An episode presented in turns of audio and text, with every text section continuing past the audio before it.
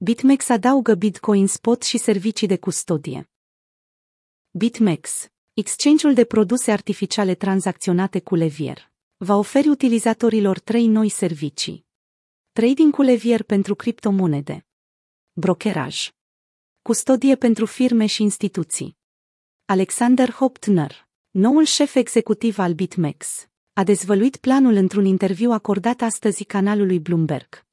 Trebuie să ne hotărâm repede asupra modului în care vrem să abordăm aceste aspecte, iar mai apoi, dacă găsim un partener, dacă construim noi ceva sau dacă alegem să cumpărăm de la competiție, a spus Hoptner. BitMEX urmărește să îmbunătățească relațiile cu autoritățile globale de reglementare. Încercăm să ne apropiem de autoritățile de reglementare în țările în care suntem deja prezenți, dar vom ajunge și acolo unde nu suntem, a concluzionat Alexander Hoptner fost director executiv al bursei germane Burse Stuttgart. BitMEX, șefii executiv și legea.